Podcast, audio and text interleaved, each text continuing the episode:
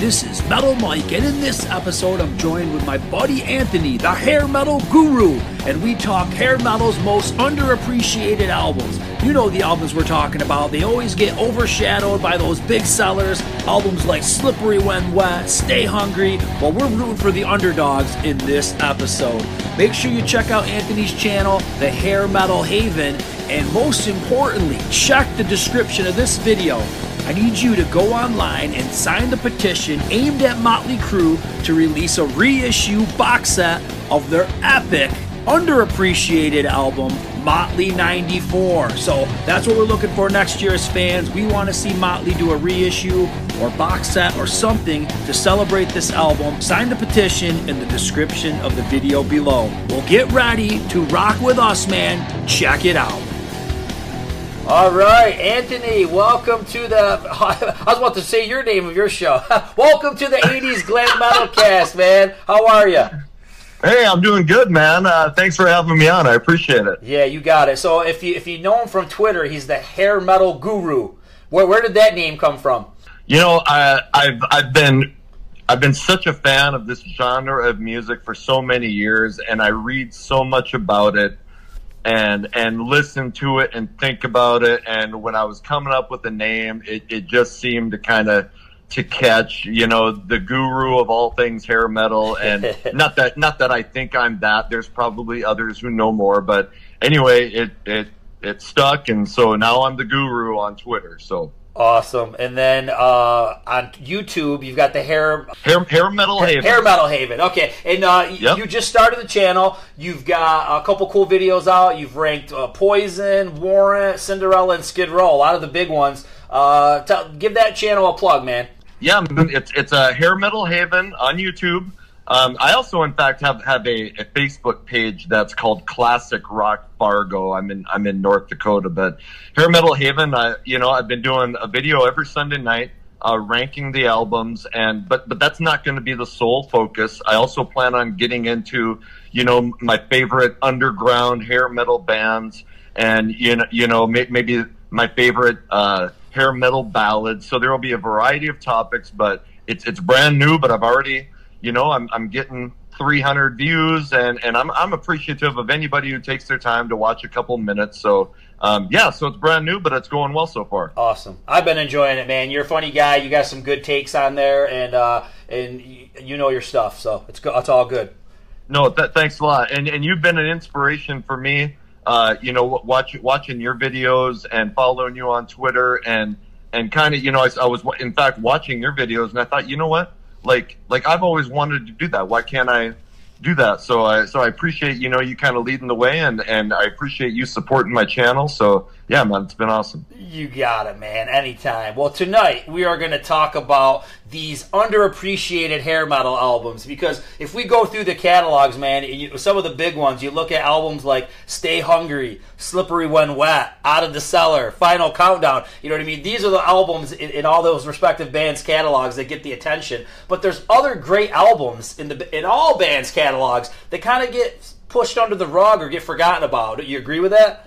Oh yeah, yeah, and and some of my favorite albums are those are those ones that didn't quite make it, you know, to the big time. So uh, it's it's a great topic, and and it was hard for me to narrow it down to to fifteen. But yeah, I'm I'm looking forward to talking about these these undiscovered maybe nuggets that uh, you know people know the bands but don't know the albums. Yeah, you know, there's a couple of different ways to look at it, uh, Anthony. You know, some of it is like you know some of these albums that we talked about that are big sellers could have been 12 million copies and then the next one uh, only is 1 million and it's looked at as a failure. But uh, another way to look at it too is internet chatter right? So there's a lot of albums out there that nobody cared really that much about, you know, 30 years ago. But today they become sure. legendary. You know, albums like Motley 94 and, and there's a lot of other ones that come to mind. The internet chatter around these albums is pretty positive compared to like when this album was panned when it came out. So it's it's interesting how some of it could be based on sales, you know, that was the big album, but then other yep. albums have grown to like a legendary status. Badlands is another one. I mean, oh. people are freaking crazy hey, over you, Badlands. Metal you know Mike, I mean? you, Hey, hey man, you, you got to be careful. You you bring up Motley Crue '94 and Badlands there in like a minute span, and you know that our buddy A Fish on Twitter is going to have a heart attack if he hears those two bands.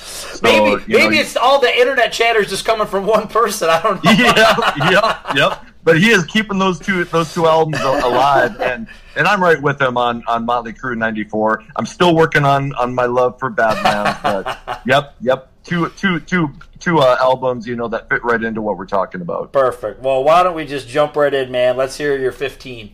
Okay. Well, you, you know, you just talked about that that there are bands that have albums that have sold millions of copies, and I'm going to start off with one.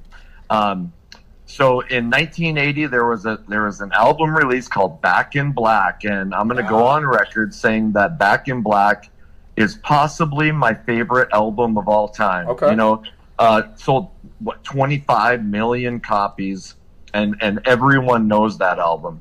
But in 1988, ACDC came out with an album called Blow Up Your Video.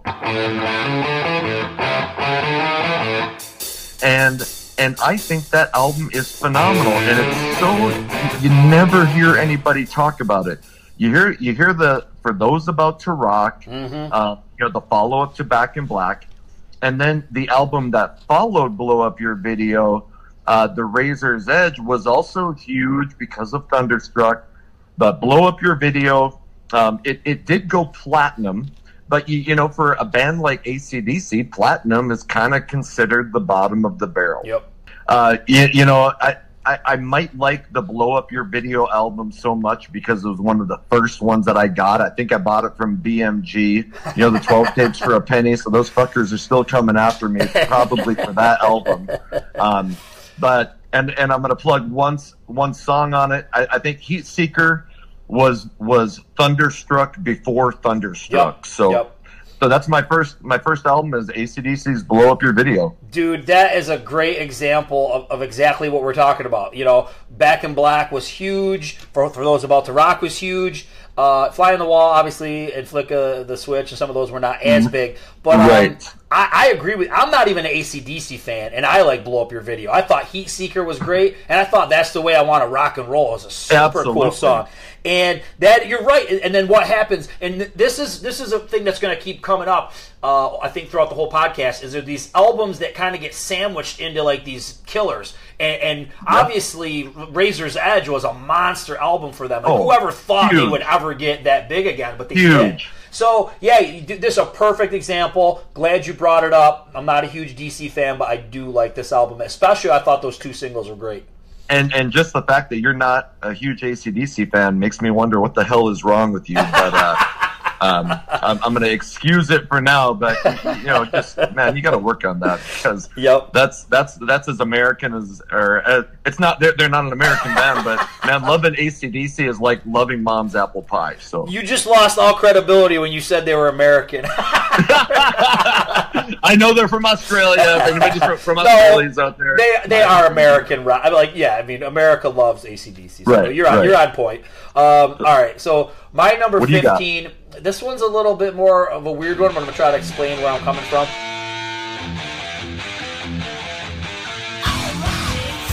I'm gonna go with the Shotgun Messiah debut, and the reason Okay. why, and this is one of going to be one of those examples I'm going to use for the internet chatter. So I feel like all I ever see online is people posting about uh, Second Coming. You know, everybody Yep. loves Second Coming. Uh, Sirius XM plays Heartbreak Boulevard like crazy. Yep. Uh, a lot of people talk about Violent New Breed because that was like their album where they went into the industrial stuff, and that's where Uh-huh. Tim Skold has kind of been now for the rest of his career. So to me, Yep. And, and really too, Tim became the vocalist for anything that followed. You know what I mean for Shotgun Yep. Messiah, and this is the only album with Zinny Zan, and I love Zinny Zan, Yeah. and I think that's a guy that doesn't get enough credit. His voice on the album is really cool. Like I feel like he's got like a a punky kind of Joe Elliott sounding clear voice, but then he can screech Right. like uh, you know like Tom Kiefer or uh, Steven Tyler or something like that. So I love I love that guy. I, I talked to him a couple times. He's really cool, and Yeah. I, you know I, I don't know if they they probably sold about the same. You know, I, mean, I don't know that the sales Yep. are that much different, but. I just I love I love the debut and I don't feel like it gets enough attention anymore. And you know, just a couple of my favorites on there like Bop City, Don't Care About Nothing, Nowhere Fast. It- it's Right. just so good. And I don't know if you uh, have noticed this too, but I feel like the main focus, and so many people are so hyped on Second Coming that the, the right. debut just kind of gets lost in the shuffle. Oh, I, I, completely agree, and I always wonder, you know, why they got rid of uh, of, of Zinny Zan because his his vocals were phenomenal on that on that first album, and you know maybe it's a personality Could issue, yeah. But yeah, I mean, Second Coming, and man, there's a phenomenal ballad on that uh, on that album called Free. Anyway, but yeah, you never hear about the debut, and and and I'm glad you brought that up because that's such a great it's such a great album and now I know I got to listen. I in fact Zinny Zan had a solo album called Zan Clan. Yep. Yep. And and there was some really good stuff on there and his voice is is so unique, I think. Mm-hmm. So yeah, that's a that's that's a that's a great that's a great example of what we're talking about. And the only other thing I want to throw in is that you know I don't know what it was about when that came out in '91. I don't know if I just lost interest in Shotgun Messiah or I wasn't right. pleased with the singer change. I don't know what it was, but I never bought the album, never really paid any attention to it. Of course, because of all the hype online, I, I try to go back, but now I almost wonder if it's too late. Like I just, it's just not registering with me, or maybe it never will. So, so I right. just Second right. Coming and me, we just we don't hang out, I guess.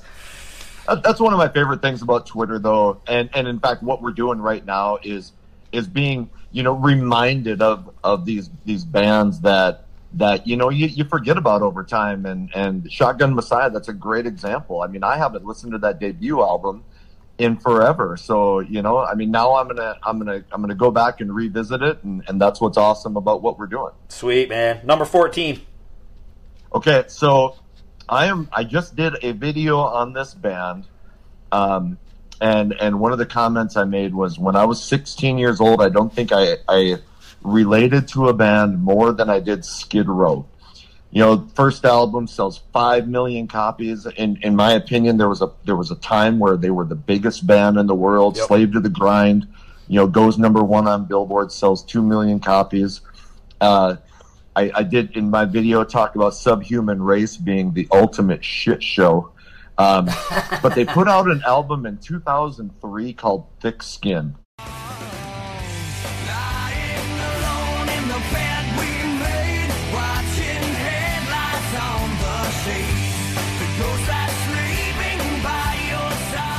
Now, it, it, it might have gone platinum or gold. It might have gone aluminum because um, I'm one of the only ones I think who bought it. But you know, it had a had a new singer, Johnny Solinger. Um, and and there was some catchy, catchy stuff on that. They they did. No, it was actually really controversial. They did a, a kind of a punk cover of "I Remember You" called "I Remember You Too." Mm-hmm. Now, it, it doesn't bear even the slightest resemblance, except for the lyrics, to the original. But I think it's phenomenal. There's some great ballads on there. There's a couple awesome rocks rock songs. Uh, "Born a Beggar," "Thick as the Skin." Um, One Light and See You Around were phenomenal ballads. You know, I, I remember in, an interview where with Rachel Bolan, he said a couple years after it was released that that he felt that album should have been huge, and and you know because of the time it couldn't have been, but but you know there's some phenomenal stuff. So I, I completely agree that album deserved way way more than it got. You know, when I watched that video of yours, you know, I remember this album. I, I definitely liked it when it came out, but I haven't listened to it much in recent years, so I've got to go back. Uh, but yeah, you make a great point that there was probably no shot for them to be big in, in that time frame in the early 2000s. Right. So yeah, but it definitely a lot. That is a lost album for sure. Right, and you know, 2003, and I, I know we're we're keeping it to 80s bands, but yeah, that was uh, you know I thought that was such a great album. I didn't mention the song "Ghost," maybe maybe my favorite song on on the album. It was the one song that got a video, but you know most of those bands, it, it, unless you were Def and even Def Leppard, I mean stuff they were releasing in the 2000s wasn't going to sell, but no. Skid Row especially. I mean they, that album died upon release, but it's unfortunate. All right, man. I agree with you. Number fourteen. This this one, like I said, I feel like a couple of these earlier ones, I, am to have to explain myself, and then as we get going, I don't think I'll have to as much because I think they're to fit the mold perfectly. But for fourteen, hear me out. I put Vinnie Vincent Invasion. All systems go. And, Okay. and I, think once again, I know this album had some traction when it came out. That time of year was on MTV, and then when Vinnie Vincent was dressed up as Freddy Krueger for Love Kills, you know. But there's a Yep. couple things that have happened in more recent times. Number one, Vinnie Vincent hates this album. Okay, he doesn't like it because he doesn't like Mark Slaughter. And he didn't want Mark Slaughter. He feels that Mark Slaughter was pushed on him. Uh, this is talked about on one of my videos. Uh, see how we're giving our videos plugs? This is good, right? Yep. Uh, uh, Yep. When I interviewed Robert Fleischman, he kind of explained why Vinny doesn't like um, Mark Slaughter. So, so, Right. so I think that's so. On Vinny's side, you're never going to hear him talk highly of this album. Um, but then I think over time, the debut is really kind of. Uh, once again, it's that internet chatter or that online stuff. The debut gets all the, the attention because it's over the top, you know, all of the crazy Oh, yeah. boys are gonna rock video and all the craziness Right. that surrounds that. And back on the streets is probably is his most infamous song because so many people have covered it and uh, Right. you know it, it's so to me I just feel like this album because of some of those factors kind of gets lost in the shuffle but I think it's the best Vinnie Vincent album. I love Right. Mark Slaughter. I don't mind Robert Fleischman. I like Robert Fleischman. Let me say, let me rephrase that. I like Robert Fleischman because I, I, like. I do, not going to hear that part. but I, I do I do like All Systems Go better. I do like Mark Slaughter in the band a little bit better. Uh, great songs like that time of year we mentioned. Uh, Ashes to Ashes, Let Freedom Rock, Ecstasy is such a cool weird ballad. You know, it's a it's just got some of that Vinny weirdness in there. I, I, I- once again I don't think either one was uh, reached any kind of certification. But I think over time, um, I'm not sure. Like I said, maybe you'll agree with me, maybe you won't. I just feel like the debut gets a lot of the attention, and Vinny will never give any kind of credit to uh, this album because of Mark Slaughter. So oh, completely. And is is is there more of a lost soul than Vinnie Vincent? No. I mean, look look at what he's going through now. Every every time he tries to schedule something, he backs out. Yep. And the guy is so immensely talented. I mean. I mean, he, he's almost responsible for, for bringing Kiss back. I Right. mean, he wrote some of their biggest songs when he was in the band. Yep, I agree. You know, he had the Vinnie Vincent in- Invasion, which had some great stuff. And man, I, I wish he would just get it together. But yeah, it's unfortunate that he disowns. But I mean, look at the band. He had Bobby Rock on drums. Yep. He had, you know, Dana Strum and Mark Slaughter. I mean, that's a phenomenal band. I mean, I wish he could have kept that together Me and, too. and seen what they could have accomplished over a couple albums. Now, I mean, the, I, I guess I, I do really like the Slaughter Stick It To You album. Me too. After that, they, they kind of lose me. Um, so, I mean, you know, the fact that, that VVI broke up, we did get that album. But yeah, it's unfortunate that the guy hasn't hasn't done more with his music career. So, just to piggyback on that, um, I follow uh, Robert Fleischman and, and message him back and forth every once in a while. And I did see that he's like he told me that when I talked to him, he's working on like an industrial type of an album, which is kind of weird. Like, why would you do industrial now? I don't know. About, Right. That would have been cool, like in the early 2000s. I don't know about now. Yeah. But um, he's doing Yeah. he's doing like a you know electronic type album, which which could be Sure. cool. But he said that he finished the vocals for the the newest Vinnie Vincent Invasion album. So there's something cooking, Really? and he said that it was going to be October. So I, we'll see if this all Wow. happens. But yeah, kind kind of exciting. Well, that, I mean, there's there's always a lot of promises and very little follow through with with Vinny. But I, you, you know, I mean, I hope it comes out because I mean, the, you can't have you can't, have too much music. So I mean, hey, release it, run it up the flagpole, see who salutes it. You know, I mean, I'll shoot it if I can if I can get it online. I, I don't know that I would. I'd want to hear a little bit before I was going to go out and buy it on Exactly. vinyl or or buy it on CD. But you know, I mean, the guy's obviously a talented songwriter. And I wouldn't prepay for it either. Right? yeah. Yep. Yep. Just like all those meet and greets where Vinny fucked me over. yep, ain't happening. All right, brother. I'm all 13. Okay. So I'm a huge Warrant fan. Me too. All right. Uh, I have I have two so- two Warrant songs tattooed on my arm. The very first video I did on my channel was was a ranking of the Warrant albums. I've seen uh, you know Warrant with with Jani. I, I bet thirty times, and and got to hang out with them, and and was was pulled on stage once, and in fact it's on YouTube. Um, Nice. so so I have a huge history with Warrant, and obviously for for two albums they were huge. You know, they're DRFSR and Cherry Pie both go double platinum. Cherry Pie goes up to number seven on Billboard. And and you may think right now that I'm probably going to talk about Dog Eat Dog, but I'm not. I could. I love Dog Eat Dog, but still, that album I, I think made it to gold. Yep. But the album Ultraphobic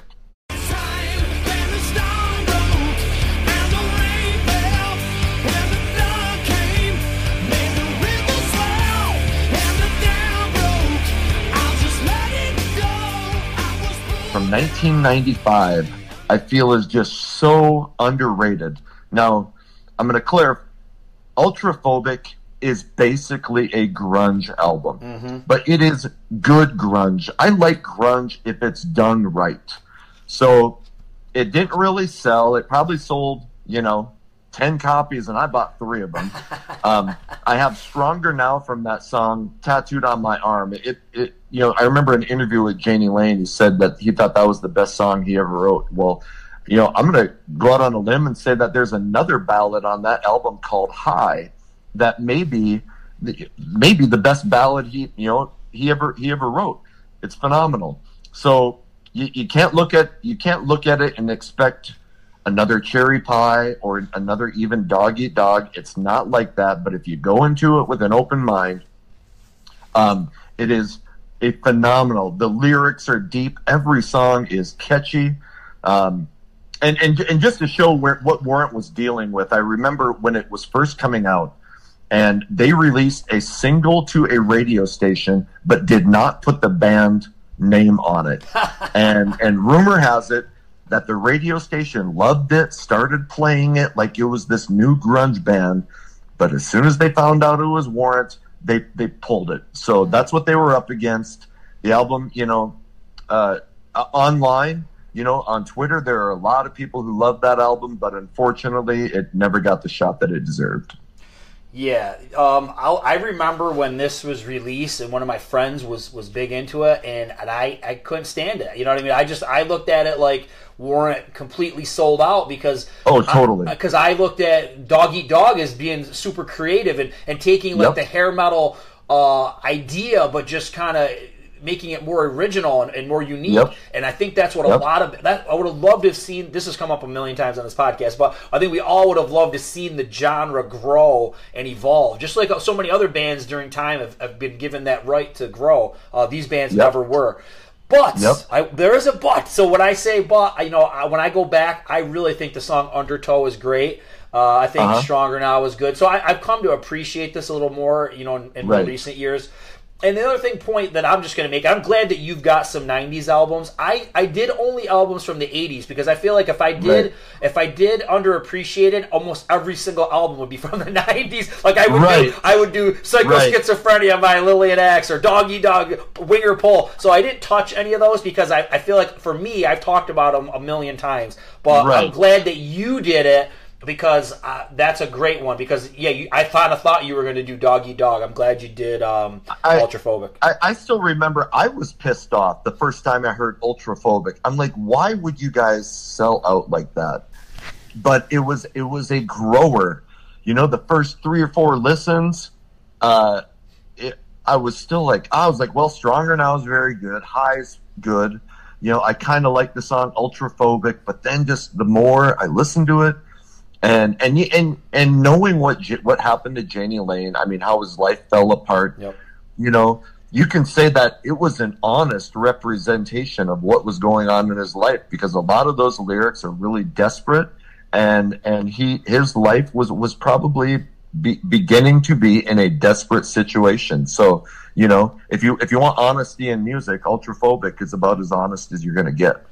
The only thing that confuses me about this whole era of music, when I look at the CMC record releases, you know, they're, they're trying to bring these bands back. And, and, you know, there's no way, like you said, if it's Warrant, it's not going to fly. It doesn't matter what it right. is. And I never understood why these bands still wanted to take a swing at, like, uh, stardom and, and success and, and, go grunge. Same thing with Dokken, you know what I mean? Because, it, like, right. you might as well just appease your fans and do, like, a regular, straight up rock record. You know, so this was a confusing era for for all, for the bands and for the fans. But that was only head oh, scratcher. Yeah. I'm like, why didn't these bands just kind of be themselves because it doesn't matter anyways. And and don't you think that later on, eventually they did start realizing, you know what, it's not gonna work. So so bands like Winger, bands like Warrant, I mean, when they've released albums recently, it does harken back to their earlier stuff. Definitely. But for a while there, uh, every you know, and and I think you know if you look at history, Rolling Stones did disco. Exactly. You know, Kiss, Kiss, did disco, and and it worked. You know, I mean, Kiss had "I Was Made for Loving You," so so maybe they thought, shit, maybe people will will give it a shot. Well, now, I mean, now we know that, that they could have written yesterday by the Beatles, and nobody was going to put it on the radio. Nope, nope. And which is unfortunate, but so so everybody gave it a shot and and maybe even for a couple albums and and and finally they just said you know what uh, let's go back to what we do best and what our original fans want so for my oh. 13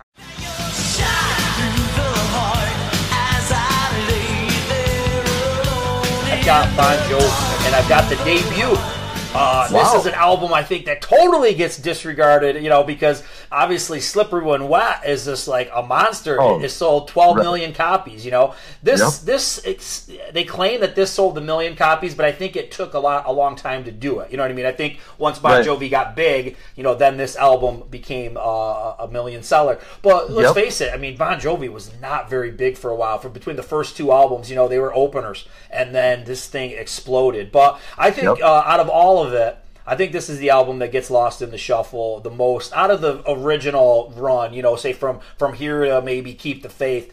Uh, but it's so good, man. You know, like it, it's songs like Roulette, Shot Through the Heart, Love Lies. I mean, I, I, could list them all. They're, they're really good. I mean, obviously Runaway and, and, and She Don't Know Me are cool songs. But, uh, and this is an era that the band pays no mind to. You know, this band, let's face it, you know, I'm not trying to be an asshole, but like Bon Jovi can't sing really at all anymore. And can. so he can't sing this kind of material, you know what I mean? And they, and they've really just discard. You know, like you just talked about, like when Winger and Warrant or Motley Crue or whatever try to do something newer now, they do try to harken back to some of their old stuff. Bon Jovi's the complete opposite. He never harkens back anymore right. to his old stuff. He, they can't do it. Uh, he can't do it musically. The look, obviously, he, you know, he's he's gone gray. I'm not saying he's he's a bad looking guy or anything. I'm just saying he he ain't gonna be pulling off the the '86 look. You know what I mean? Right. And uh, he's he's one of those artists that have moved on from this, and it's hard for us fans who love this kind of music and really dig that first run of albums. You know what I mean? That he, that this is all just kind of like a, a, memory. You know what I mean? It's it's toast. But um, yeah, I just think this one is one of those ones that just totally gets lost in the shuffle. I love it. I like talking about it, and that's what I got. I I did not expect that at all. I did not expect a a Bon Jovi album from you. Yeah. So I'm I'm impressed with that, and and you're right. You know, outside of I, I do re, I do re, is she don't know me is on that right? Yep. Yep. And and and Runaway was and and I know that Bon Jovi they still do Runaway live, and and I think that's because that's the song that broke them that right. you know enabled them to keep making albums. But you, you're don't don't you don't you kind of think that John has always had this desire to be kind of another Bruce Springsteen totally. versus a heavy metal guy? Totally. Yep, I agree. So it, it seems to me that you know once the hair started getting shorter, and and you know obviously he's he's going to struggle to hit those notes um, you know, if you've seen recent live footage, man, it's it's kind of a, sh- a shit show. Yeah, it's rough. You know how they're playing those. So I think he's he's going into his okay. I'm I'm gonna be I'm gonna be the boss. You know, the boss junior, and I'm gonna you know r- write these serious, you know, lighter songs, and and that's that's the road I'm gonna go down. But but absolutely, I I, I still I love Slippery When Wet. Mm-hmm. I still love New Jersey. Yep. And and around Keep the Faith, they kind there was some good songs on that, but they started to lose me a little bit. Yep. And but yeah, that first album, I, I really that's another one that I need to go revisit because outside of those two songs, I really have forgotten it. Yeah, and I think though the, the, a lot of the other uh, deep tracks that I mentioned are even better for me for, than those songs. So I yeah, I, I love jamming on that album. That's awesome. That's that's a good call. All right, man. Number twelve. Number twelve. Okay. Um, so in 1988, Kix released the album "Blow My Fuse," went platinum, uh, got to number 46 on Billboard. A couple great hits, you know, "Don't uh, Don't Close Your Eyes" and and one of my favorite songs of the of the of the genre, uh, "Cold Blood." Um, but in '91, they released "Hotwire." and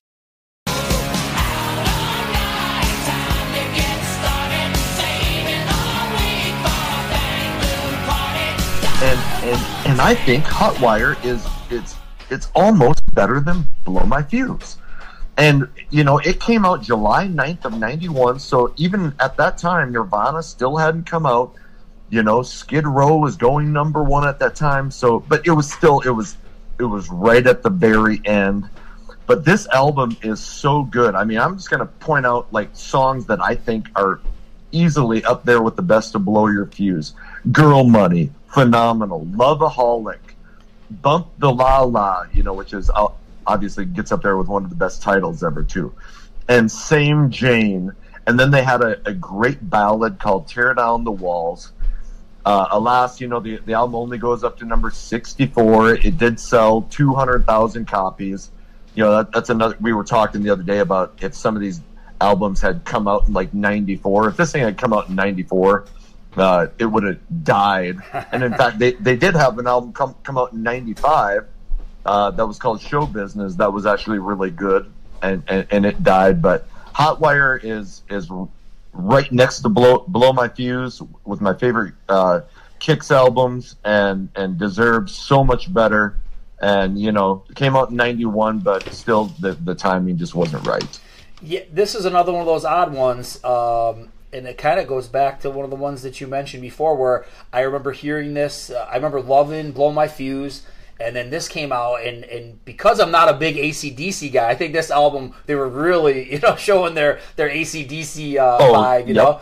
And I remember not digging this album when it came out, and then years later, I think I wanted it might even be like not that long ago when I interviewed uh, Brian Forsythe you know, I went back and I listened to this album and, and I really did like it. So it kind of grew on me. And yeah, yep. he, I remember him telling the story of like, you know, it was dead on arrival. You know, the, the Nirvana yep. just came out, and even the even their the guy at their label told them they made the wrong album. You know, right after it got finished. So that's got to be right. like demoralizing. But uh, but uh, yeah, I think um, all those songs you mentioned are great, especially "Tear Down the Walls." Super cool ballad. Might even be better than "Don't Close Your Eyes" in some respects, right. but uh, just c- couldn't get the credit. Well, I'm, I'm gonna I'm gonna follow uh, follow up on because I I think I remember thinking the same thing. I remember hearing this when it first came out and thinking I don't like it, and maybe it was just because everybody said, well, you shouldn't listen to Kix," and so I yep. put it away. But it was a couple of years ago that, and it was probably a conversation on Twitter where somebody was talking about this album. And I thought, you, you know what? I, I'm going to go revisit that because I really like Blow My Fuse. Can it be that bad? And went back and and gave it a couple listens and those songs just started grabbing me and i thought damn you know for a lot of years i missed out on on a great album and so yeah d- deserve better it sells 200000 copies and you know these days bands would you know cut off their cut off something important to sell 200000 yes. albums so you, you know i mean back then it's it's a failure you know nowadays you'd, you'd be happy with that but man it, it's a great album, full of catchy songs.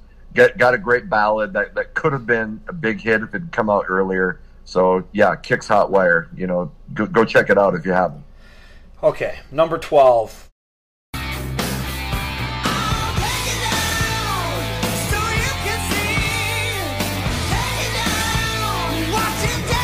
This one is like universally despised by everybody, and I'm gonna fight like hell for it. Awesome. Uh, Frehley's Comet, second sighting. Um, th- this album gets this crap on, man, all the time.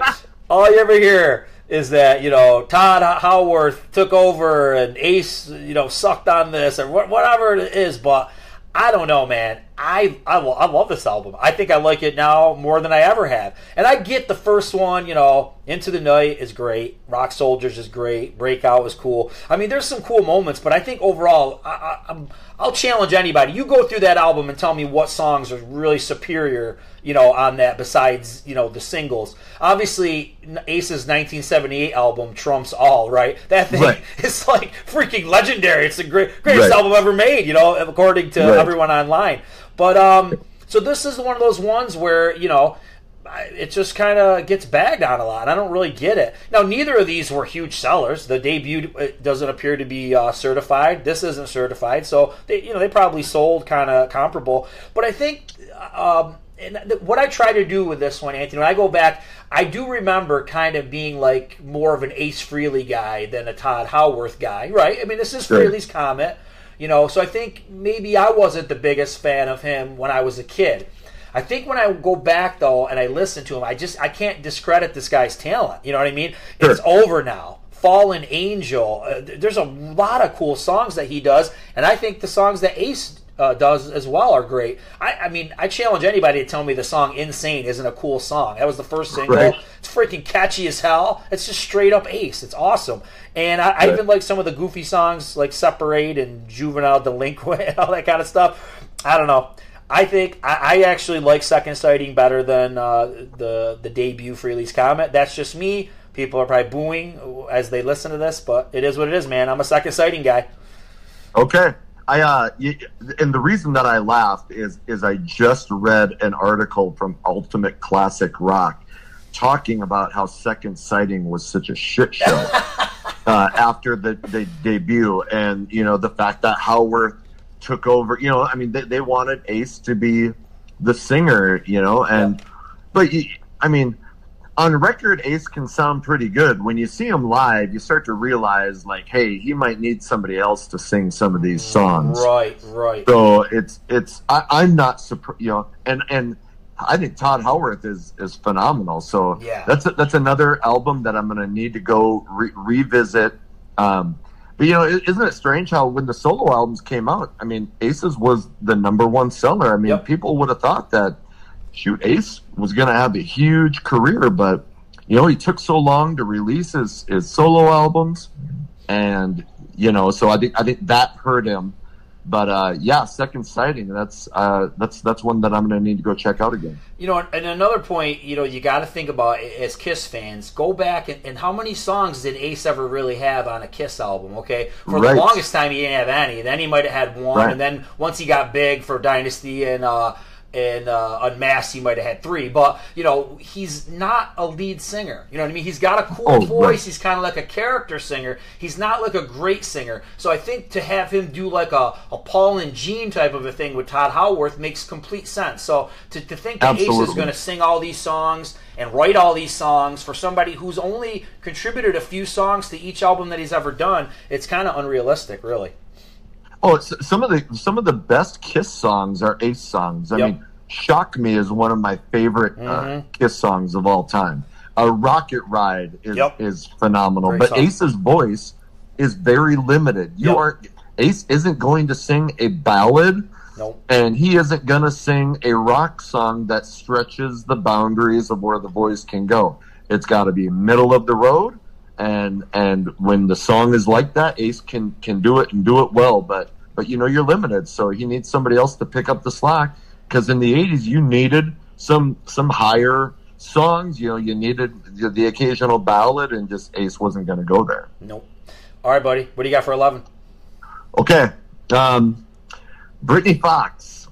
Yeah. Uh, Britny Fox, "Bite Down Hard" is is my next choice. So their self-titled album in '88 has "Girls School" on it. It goes to number 39 on Billboard. It goes gold. Um, Boys in Heat comes out, and the band starts to fall apart. Dizzy Dean Davidson leaves the band. You know, and I and I thought Boys Boys in Heat was was a solid album. There were Love some it. good songs on there. Love it. But but you'd have thought that that Britny Fox was going to die, and instead they they get a guy named Tommy Paris comes into the band and they release an album on March 27th in 91 called Bite Down Hard. And Bite Down Hard might be my favorite release of the three, of at least those first three Britny Fox albums. You know, they it, and and it came out before the grunge revolution. It was like I said, March in '91. They had a phenomenal ballad with "Look My Way." They had a lot of AC kind of an ACDC influence. You know, Six Guns Loaded, shot from my from my gun. Louder was was great. They had a cover song, Midnight Moses. Uh, that was that was really good. This there is very little filler on this album. Uh, you know, again, I, I, don't think it even got into the top 200 on Billboard, so there's no kind of certification. But Tommy Paris's vocals on that album are, are just, uh, you know, a, another level. And and I wish they. That's another one I wish they could have released a couple more albums and seen how they could have grown. But Bite Down Hard, you know, d- deserved better.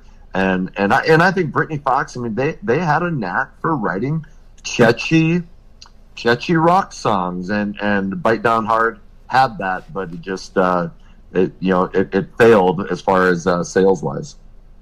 I'm with you. I like that album a lot. I'm a big Britny Fox fan. Everybody knows that. So I'll just I'll just leave it there. I'm with you. That's a great album. Yep. Yep. Uh, what do you got? Number eleven. I'm going with Stryper. Uh, In God We Trust. And I think this is probably the most fitting example that we've maybe we've had out of any of them because the mammoth to hell with the devil, right? Oh, right. multiple. You know, I think it's a, I think it's a couple million, or maybe it's just a million. Um, and then this comes out and it just doesn't do as well. You know what I mean? I think this was gold, right. so probably looked at as a failure sales wise. And there's a, another thing about this album, and I, when I talked to Michael Sweet, I asked him, and he actually admitted it. This album is a cookie. A, a, I can't talk. It is a cookie cutter uh, wannabe for the most part of To Hell with the Devil. You know, they did want to replicate the success. If you look at it, right. the first song is the title track. You know, the second song is the is the is the single. Then by right. you get to the fourth song, it's the ballad. You know, they're, they're you could go right down and actually even where the heavier songs are, everything is exactly the same. That being said, um, I do like it quite a bit. I actually liked it quite a bit when it came out. I think I might like it even more now. The the one thing that separates it, so you to, to say it's a complete clone, you can't really do it because this album has got a lot more of a crisp, clean production. I think this one even might be a little bit more poppier um, than the uh, album that's before it, and and I dig that man. So I, I dig the title track, "Keep the Fire Burning," uh, "World of You and I," and the song "Lonely." Man, is such a uh, lost track toward the end of the album. It's it's a power ballad. But um, right. I don't know. I'm a big fan of it. I think it kind of gets lost in the shuffle. And here's here's where we talk about like when it's sandwiched in between in between something because to hell with the devil is a giant success. To, uh, in God We Trust is kind of like you know okay whatever. And then against the law has the distinction of being like Stryper becomes bad boys. You know what I mean? Right. And and people are in love. Though we want to talk about internet fandom. I mean, that album didn't do shit, but now everybody claims that to be their favorite Stryper album. So right. so so if you look at a huge album like The Hell with the Devil, uh, you know, internet legend uh, against the law, you know, uh, and God We Trust has no chance. Right. I, I just so on my on my Twitter account, Hair Metal Guru. Um, just kidding. I, so I post a lot of old, you know, ads from from old magazines, but I just ran, came across an ad for the Against the Law album, mm. and you know, there's cigarettes on the table and things that you just would would not have seen from an older Stryper album. Right. And and you're right that uh, To Hell with the Devil was so huge, and but it's it's not surprising that that it is so hard to make it in the music industry. I mean, I, you know, I've never been in a band, but but you know, there are a million bands out there, especially during the '80s. Yep. So when you come up with something that works, it doesn't surprise me. You know that that an al- you know a band comes out with okay, here's our here's our uh, us against the world rock song. Here's the I, I miss you ballad. you, you, you know, you're gonna follow what works, and so that Michael Sweet and and I just I follow Michael Sweet on Facebook, and and the dude seems like such a good guy. So you know, I, I root for Stryper, but you know, it, it's it's easy to see why some of these bands they find a formula that works, they, they copy it, and unfortunately, you know, the the the replication doesn't always you know work sales wise, but you know. All right, buddy. Number ten. All right. So here's a band that I know we're both gonna agree on, and they they never made they never had an album that that got what it deserved, and that band is Lillian Axe. Yeah. And both of us are are huge fans, so I, I'm gonna say for for the sake of of the internet popularity, Love and War is probably the album that that a lot of people online uh, you, you, know, would say deserved better. There were some phenomenal singles. You know, it was out on a major label, MCA, which, you know, Music Cemetery of America, because they fucked that album over. They did. Big time.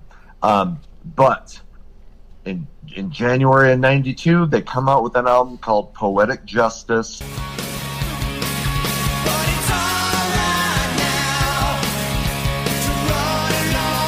on IRS Grand Slam Records, and and and actually, I'm going to point that album was was just re released on vinyl, and it's nineteen dollars on Amazon. So Steve Blaze, you owe me for, for not bad. Yeah, there we go. You. There we go. And and and actually, Psycho Schizophrenia also re released on vinyl, so I just bought both of them.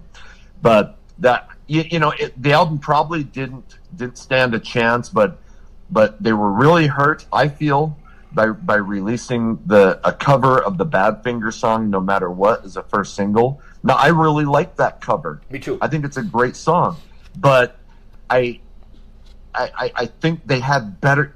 True Believer, Oof. which was that released as a single? I don't. It, it might have been released to radio, but there was no video. Right. So True Believer, I think, is an amazing uh, single that the band wrote they had one of my favorite songs on that album is a song called "Dying to Live," mm-hmm. and the lyrics to that. I mean, I, I, I get goosebumps right now just thinking about it. And when you hear the the note that Ron Taylor hits at the end of that song, um, I, I'm just like like that song deserves so much better. They they had a phenomenal ballad on there called "See You Someday," yep. and and so Ron Taylor um, bless your heart. When I was when I was in Iraq in 2003, I, I did an interview on on Metal Sludge, and Ron Taylor emailed me, and and we chatted a little bit, and and so that that guy's voice just you know it deserved to be heard by millions of people, and that album you know de- deserved more than it got, but you know so I, I, don't i don't know if it's as big online as as love and war and i know psycho schizophrenia gets a lot of love mm-hmm. um, but poetic justice uh, man i mean i just love that band that band did no wrong for four albums and I love Poetic Justice. Yeah, you know what's funny is uh, kind of going back to some similar themes that have happened we've talked about but i remember being uh, drinking the kool-aid with love and war back in 89 you know what i mean? Like i just thought Lillian Axe just kept getting better and better and i couldn't wait to see what the next album was going to be like and I, think in, in, when it came out in 92 I, I gotta admit i was slightly disappointed because I, I just i don't know it just wasn't connecting with me at first and maybe it was a little bit deeper than where I was mentally at that point. I might have been only like right. 16 years old or so. I don't even know how old right. I was, but I don't know. It just the album did not connect with me completely for a while. As I got older and my love for Lillian just kept getting stronger and stronger, I, yeah, I love this album. This album's a masterpiece. It, it is the perfect album to follow Love and War. Uh, all the songs that you mentioned are great. I, am a big fan of, of the whole thing. So, yeah, no, definitely one that does not get enough credit. I may mention another album of theirs that doesn't get enough credit here as we get going, but um, okay. But great, yeah, no, you're right. The the not a, not that it's a big seller, but the legendary album on the internet chatter is definitely Love and War, hundred percent. Oh, absolutely. Okay. And you and you know the band is still out there doing it, but they seem to go through singers like crazy. It's it's unfortunate that that Ron Taylor doesn't come back, and but you, you know, I mean, people change, yeah. but man, I, I just I love his voice, and and I would love to hear more from him. Yeah, me too. Great, great singer. All right, number ten. This one shouldn't really be surprising It's got a lot of mixed feelings. I think a lot of people listen to this album with their eyes instead of their ears. I'm going to go with Ozzy, Ultimate Sin. Uh, okay. Ozzy doesn't even like this album. uh, and I think it's much better than Bark at the Moon. Uh, I think once again this is the one that gets lost in the shuffle because you know Bark at the Moon, the song and everything is so huge. Obviously, those first albums with Randy Rhoads have their own legendary status. Uh, Zakk Wylde enters into the fold uh, with uh, No Rest for the Wicked, and then obviously No More Tears is where Ozzy just became like a commercial juggernaut. You know what I mean? And yep. I think this is an album that completely just gets lost in the shuffle. Ultimate Sin and Shot in the Dark were great singles, but I think the deep tracks kick ass too, man. Like Secret Loser and uh, Lightning Strikes. Thank God for the bomb, Killer of Giants. Um, and basically, when we look at it, it was you know, it was a slight failure because I think uh, it looks like Bark at the Moon was like a three million, and then this was a two million. You know what I mean? So I feel like even though, and, and, let's face it, I got into music in '86, like metal music, and this was yep. the first Ozzy album I ever bought. So it's always going to be. I had the album cover T-shirt. I, I was in man. so that this is my Ozzy, you know, and I don't really care what anyone else says. So right, I'm out. Mic drop. right, right. Oh, well, and and I I I was never a huge Ozzy fan until No More Tears, and and I still think the guitar sound on that album is just phenomenal. But I'll be honest, since No More Tears, Ozzy has lost me totally. Uh, I, I he seems to be just phoning it in, and you know he's gonna he's gonna live off that album and his '80s albums, but everything he's done since then is just to me filler. Um, so I need to go revisit that that album because it's it's been a while. You know, I still listen to the the Randy albums and I still yep. listen to No More Tears. So I'm gonna have to revisit that. Good call. And I forgot to mention, it's got the great guitar work of Jake E. Lee. Badlands. Who ended up in Badlands? Hey Fish. hey Fish. Badlands. Oh. Motley 94. That has nothing to do with anything. okay. Uh, all right, man. Let's hear your number nine. Okay. So I really struggled with this one um, because okay, I'm it's it's Krokus, and the album is Heart Attack. Oh so, yeah, that's a good one. Yeah, that's a that's a lost. So they had yes, they so they had you know Headhunter in 1983 went gold. It went to number 25 on Billboard. Um, they had another another album that I don't you know I think they had two gold albums in the 80s. So then, but they start struggling, and you know, sales dwindling. So in, in 88, March 25th, out comes Heart Attack. And I feel like it is an album where they were just trying to write hits. Like they were saying, okay, here's a formula. We're going to have ACDC ish guitar, and we're going to have, you know, like, here, here's some song titles Everybody Rocks, Rock and Roll Tonight, Axe Attack, Wild Love. And so I feel like they were trying to fit a formula, but it was a formula that was super catchy. Um, you know, it's it's really ACDC flavored, but hey, I mean, you know, I know I know you're not a huge ACDC fan, but I love ACDC. I love I think Storace, uh, Marc Storace, I, I, think I'm pronouncing that right, uh, has a has a great voice. And in fact, probably a lot of people know that he was considered for the ACDC job after Bon Scott died, you know, and mm-hmm. and I don't know if he was offered it and turned it down because of because of Krokus, which if you did that, Marc, man, you, you fucked up. You dipshit. Uh, but you, you know, so so Krokus had some success in the '80s. You know, n- not huge. A couple albums go gold, and and Heart Attack it it made it up to '87 on Billboard. But it's it's catchy. It's it may it may have followed a formula, but that formula sounds great, and, and and you should you know if you haven't checked that album out, give it a shot. You know, it's weird. I remember kind of liking that album toward you know it was because that was that was like '88, right? That album. Yep. Yeah, I remember liking it. I remember like the look got better. You know, they tried to look like everybody else. Like like the right. singer had a little bit long instead of that weird fro. He had like longer hair. Yep. you know what I mean? So yeah, yep. they were they were swinging for the fences. They were trying. It wasn't it, it like Loverboy, Helix, Krokus. these these good, really good rock bands, but they had shorter hair, yes. and and they really struggled with that in as the '80s moved on, and and suddenly you could not have short hair, no, and, and be a rock star. That was not cool. All right, yep. and number nine, um, I've got Loudness. What album could I possibly put? What do you think it is? Loudness. Uh, well, it can't be the what what is that thunder what what's the thunder album called? oh thunder uh, thunder in the east is their biggest one I mean, obviously that that's the biggest one yep. so it can't be that one it's it's got a soldier of fortune you know I wanted to do Soldier of Fortune. I've talked about I've talked about Soldier of Fortune until I've been blue in the face. So I, I tried to avoid Soldier of Fortune. Uh, okay. I'm going to talk about Lightning Strikes.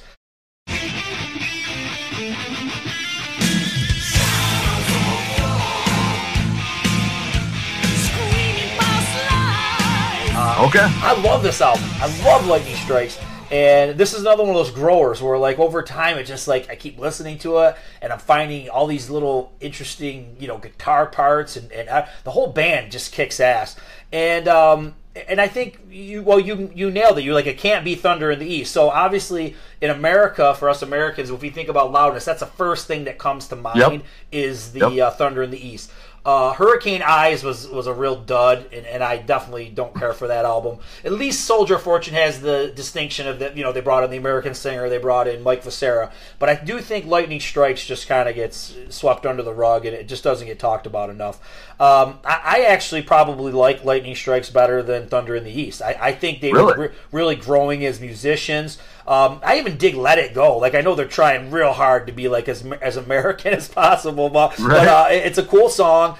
Uh, Dark Desire, Ashes in the Sky. Then they do. Uh, there's one song, Who Knows. It sounds. It's got a lot of Iron Maidenish type, uh, you know, riffing and, and, and the bass and the drums all kind of doing like a Maiden thing. Um, Street Life Dream, and then there's this. The last song is Complication. A lot of weird timing and stuff, but I, I I'm just always impressed by the musicianship of loudness between the drummer, the bass player, and Akira on guitar. Now the singer, I mean, you know, he's it fits. It's kind of like you know he's got that charm. You know what I mean? You know it's loudness when he's singing. Um, right. But I think it's the, the really the other musicians that carry loudness, and I think they're just firing on all cylinders. Very creative, weird timing, and it's just an album that doesn't get talked about enough. So, lightning strikes. That's what I got.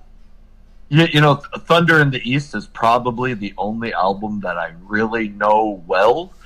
Um, the other day, I did listen to Soldier of Fortune after you had you had we had chatted about them on yeah, Twitter, yeah. and and I enjoyed that. So I'm going to need to go go listen to this one because honestly, I, I couldn't even tell you one song on that album. But you know, that's a uh, yeah, that's that's an interesting choice. So I'm really gonna because I was just trying to think, do I, do I know a song on that? And I don't. you probably don't. So probably don't. I'm gonna have to go check it out. You got to check it out. That's why we. That's why we do this. All that's right. why we're doing this. Number eight. Okay, so um, you know, there, there's a lot of bands in, in, the '80s that started off big and they and they declined with each record, and this this band's maybe the epitome of that. And I'm talking about Ratt. Yeah. So the first album, Out of the Cellar, goes goes triple platinum then there's Invasion of Your Privacy, I think went double platinum. And then I think the next two went platinum. So you get to 1990s Detonator.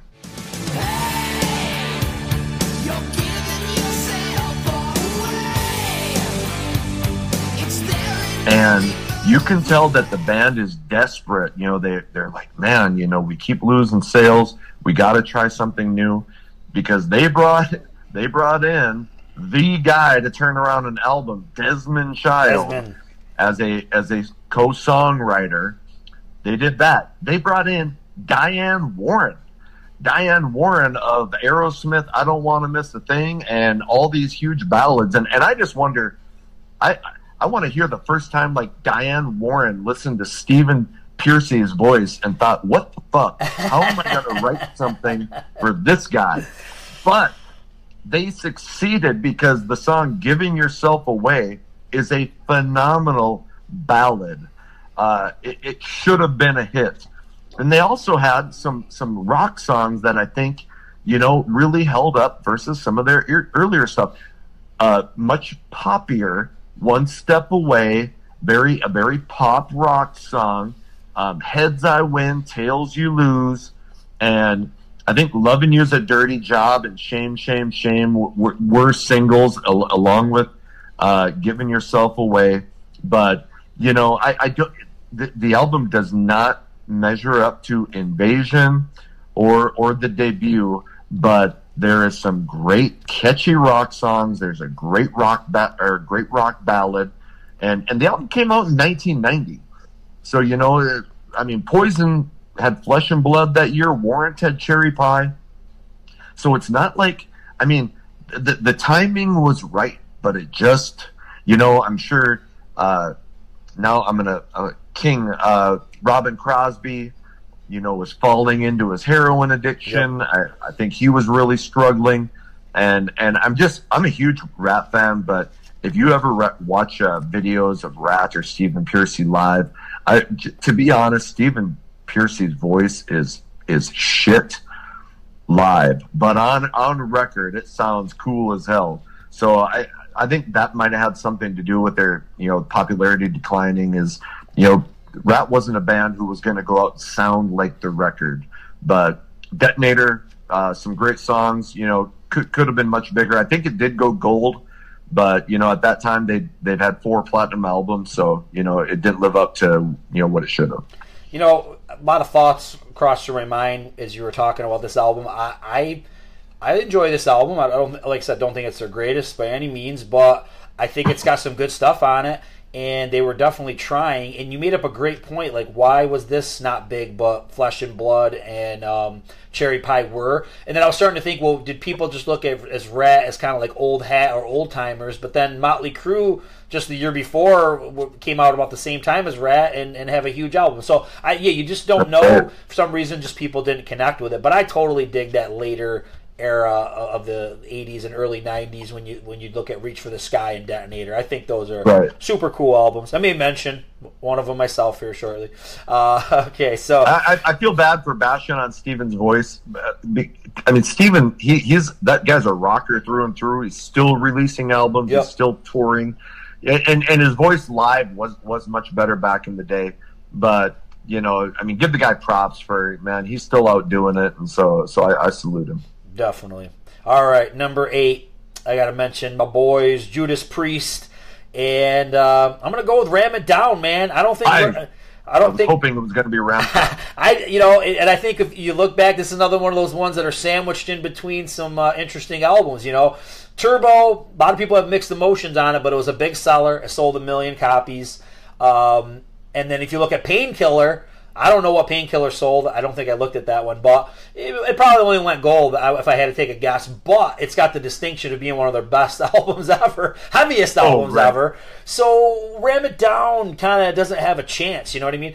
Uh, we, you and I talked about this uh, on Twitter. It was Johnny B. Goode, and a lot of people cannot stand Johnny B. Goode is probably a horrible choice for a single. I, I like it. I know you like it too. But I think we, we set the tone off kind of weird when we, we start the, the release with that out, you know, the videos with that uh, song. Because uh, there's so many other great songs. I mean, Ram It Down's a great uh, fast rocker, heavy metal, I'm a rocker. Hard as iron. I mean, let's not forget a Blood Red Skies. I mean, like I just dig the whole friggin' thing, man. I, I really do love this album. Uh, weird thing about this album, um, a, it wasn't promoted properly. I mean, to have one single, I don't know what the you know what I mean. That's right. that was kind of unheard of in '88. So why right. big band like Judas Priest giving them one single? And a lot of this was leftover stuff from Turbo. Turbo uh, was supposed to be a double album. It was supposed to be called uh, Twin Turbos or something like that.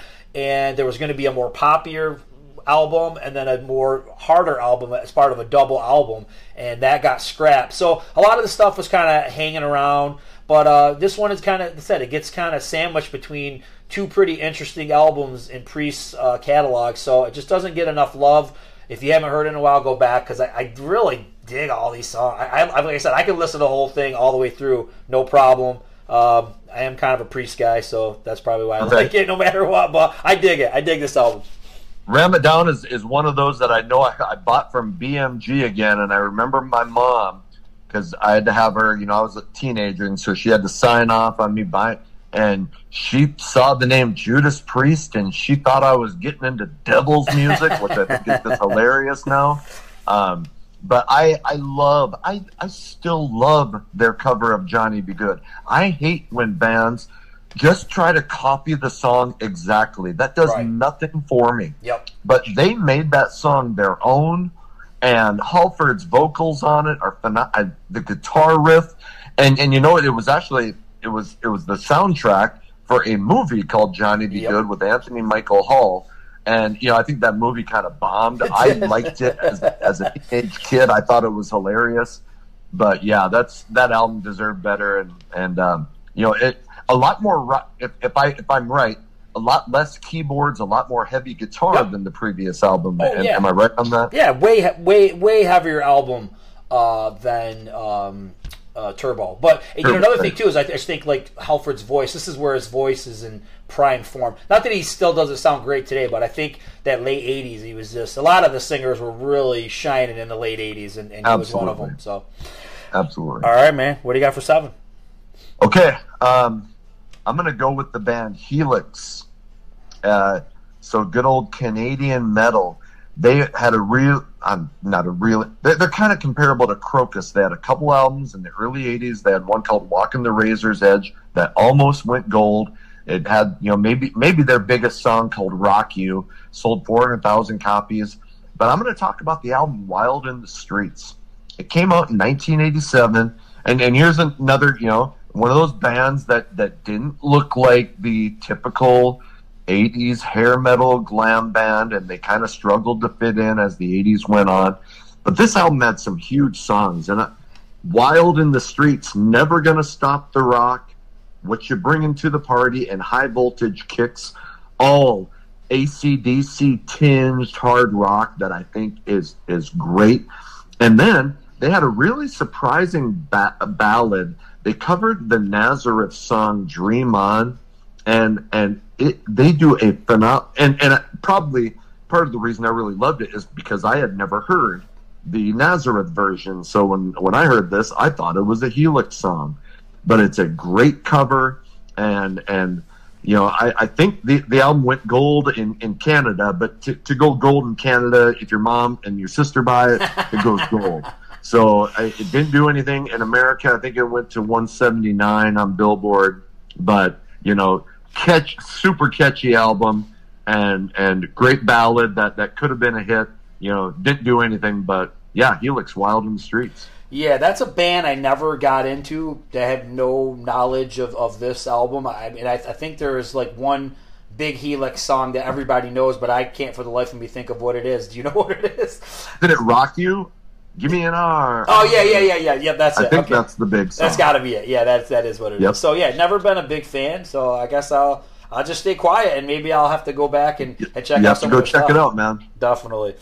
All right, number seven. This is where my Lillian Axe pops up, but it's not going to be the one you mentioned, and it's not going to be Love and War because we've already uh, set the ground rules that that's probably their you know biggest. Not that they have a big album, but that's their that's right. their most legendary one. But I'm going to go with the self-titled debut album.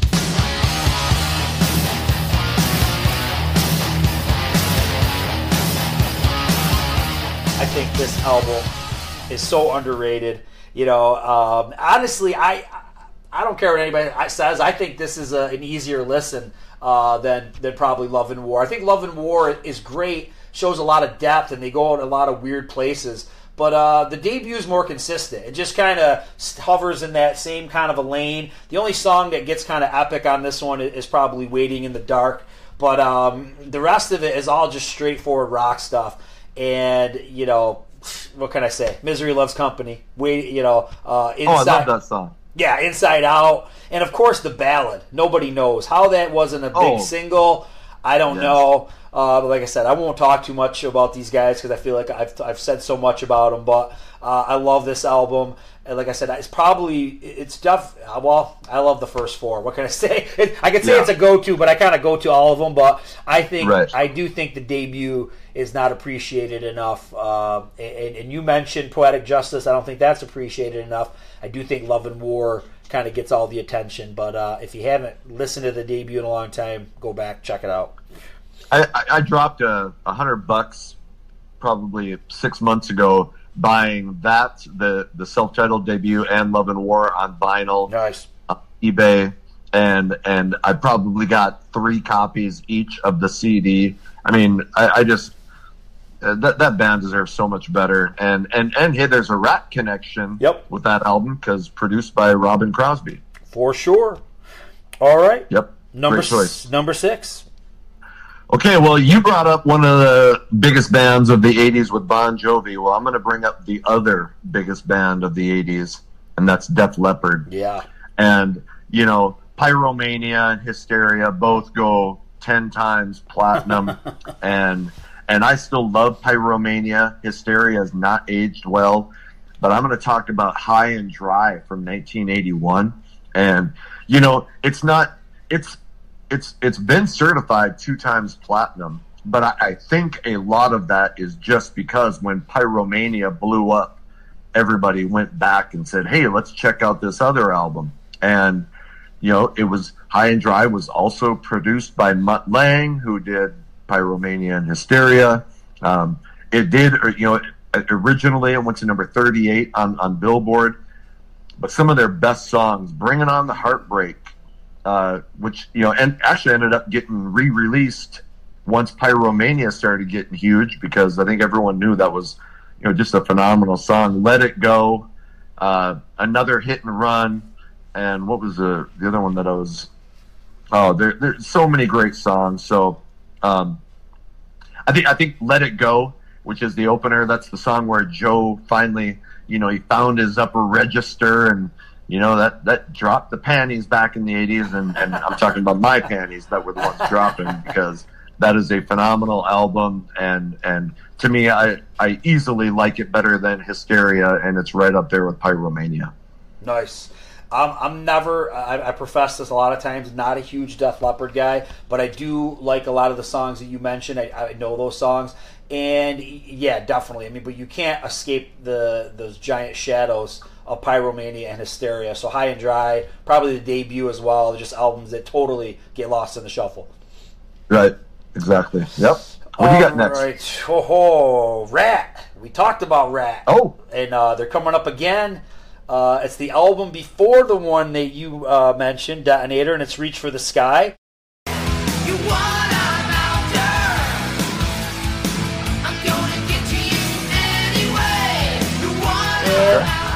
This album. I, I just always have. Uh, I, I, I, feel like a broken record on some of these because I, I, feel like I've talked about them before, but uh, you know, don't That's bite okay, man. You're bringing a new spin. Yeah, there we go. So you know, obviously, there's some good singles. I Want a Woman and Way Cool Junior are pretty cool, but I think it's the deeper tracks for me that uh, that really get me. You know, don't bite the hand that feeds you. What's it gonna be?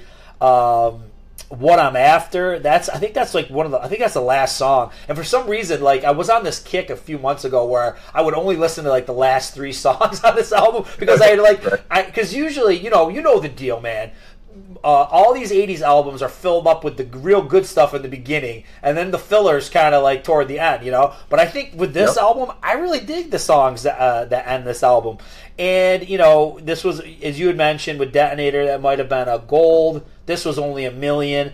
I feel like uh, like Dokken and Ratt and all these guys, they could have put out the biggest piece of crap, and at least it would still go a million. You know, they'd always at least get the million. Right. So uh, that just right. shows you how big uh, this genre and this movement was. But uh, yeah, I think Reach for the, si- the Sky totally gets forgotten. It's all you ever hear about is Out of the Cellar and Invasion of Your Privacy. But um, yeah, I think this one and Detonator are cool albums. It's a cool era. Should be talked about more.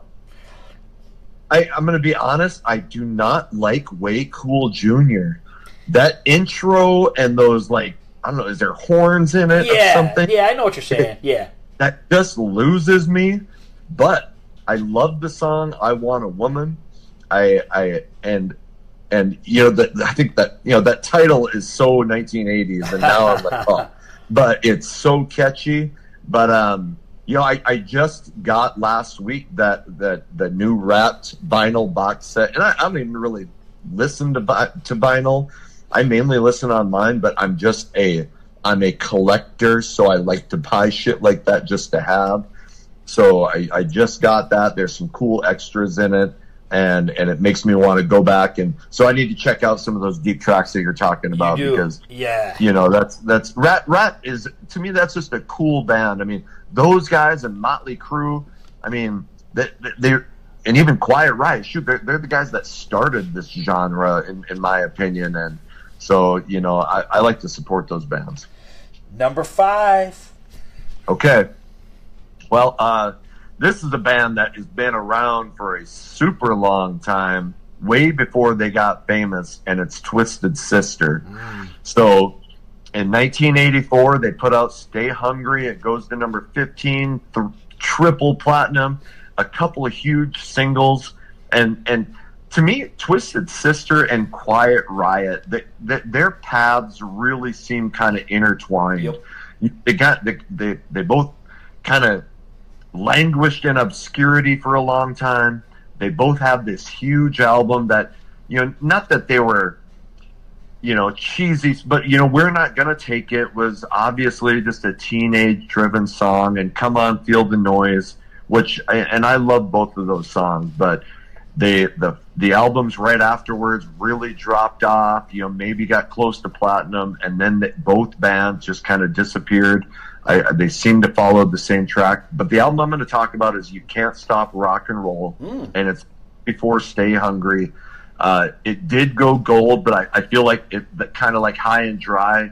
That once "Stay Hungry" got big, people said, "Hey, let's go check out this album before it."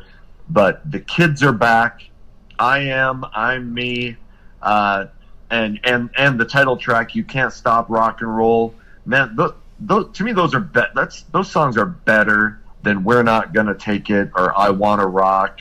Um, you know, there there is I don't know if there's a ballad on there or not. You know, so "Stay Hungry" had the price, which I, I do think is a great ballad. Mm-hmm. But man, you know, Dee Snider's just a, a force of nature.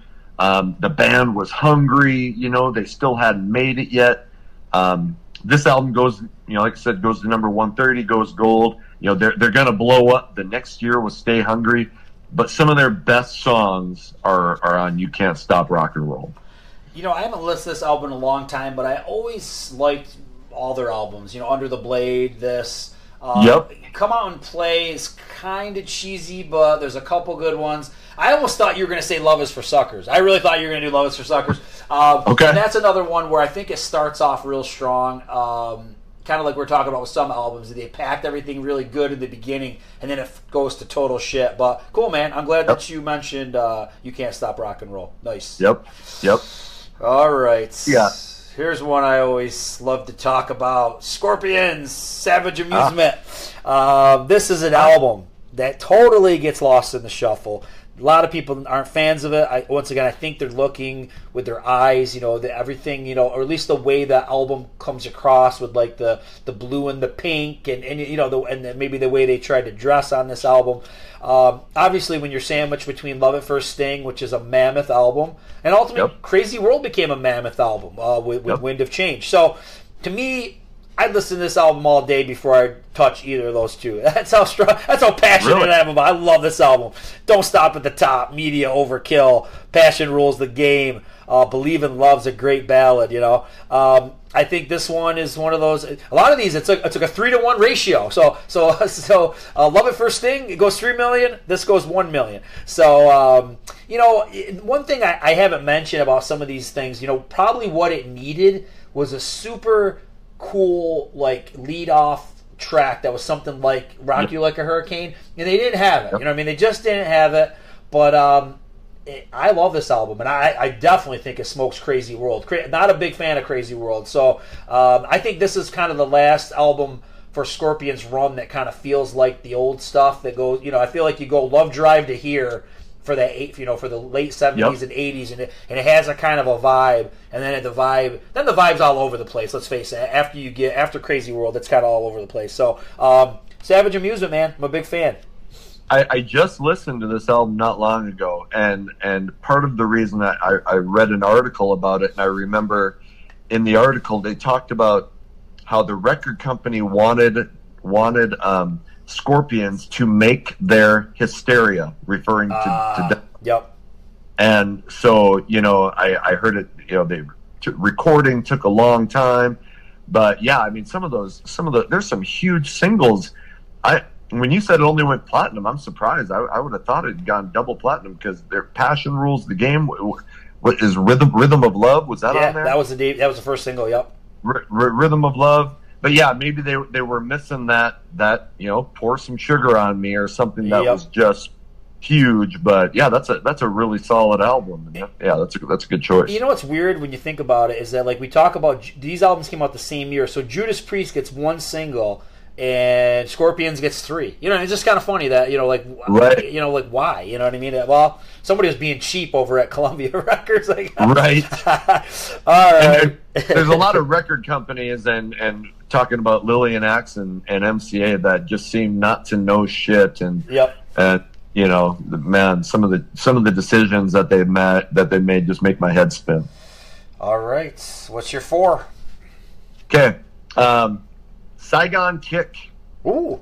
and so so they go they go big in 1992 with the lizard it goes gold they have the huge ballad love is on the way which which may which maybe was unfortunate but i'm going to talk about the debut album Yeah.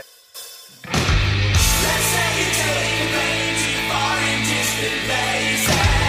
And if you ask me, I'll tell you all the stories. came out in 1991 this is a phenomenal record um, i was a freshman in college in 1991 and my roommate was a guitar player and it actually worked out really well because he introduced me to bands like saigon kick love hate and and other bands like that. But you know they made their fame with love is on the way. There was so much more than that. Uh, the debut have there's a song on there called my life that is is super beatles influenced.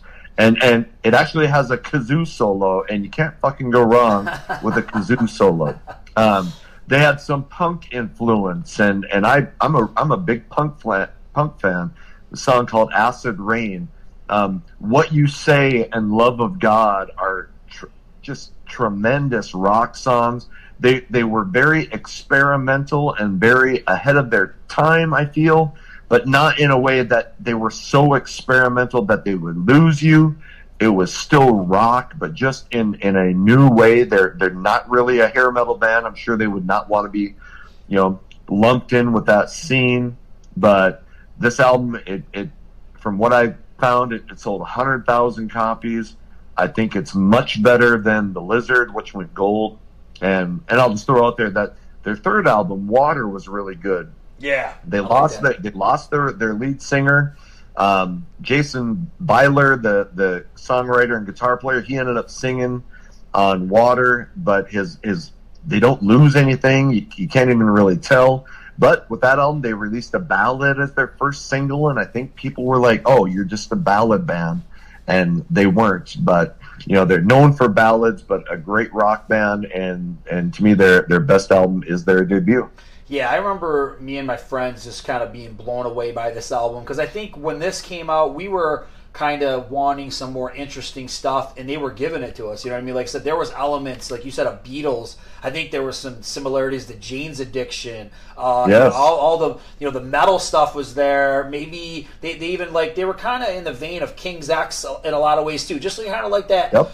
Oddball metal, you know, and uh, yeah, just great stuff. That. Jane's Addiction comparison, I think, is is really uh, really fits because I've heard other people say, you know, James ahead of their time. Yep. So was this band. Yeah. And yeah, Yeah, so definitely didn't fit into the hair metal scene, and then somehow they got grouped into the hair metal scene when they did "Love Is on the Way." So, Right. uh, it, it is what it is. But they, yeah, they were way ahead of their time and were doing some cool. sometimes big, sometimes those big hits and and and extreme can probably relate with more than words. Sometimes those big hits can be like a noose around your neck and come back to haunt you in a way. Big, big time, big time. All right, here's where for number four, I'm going to mention Britny Fox, but I'm not going to mention the one that you mentioned. Going to mention Wow. Boys in Heat.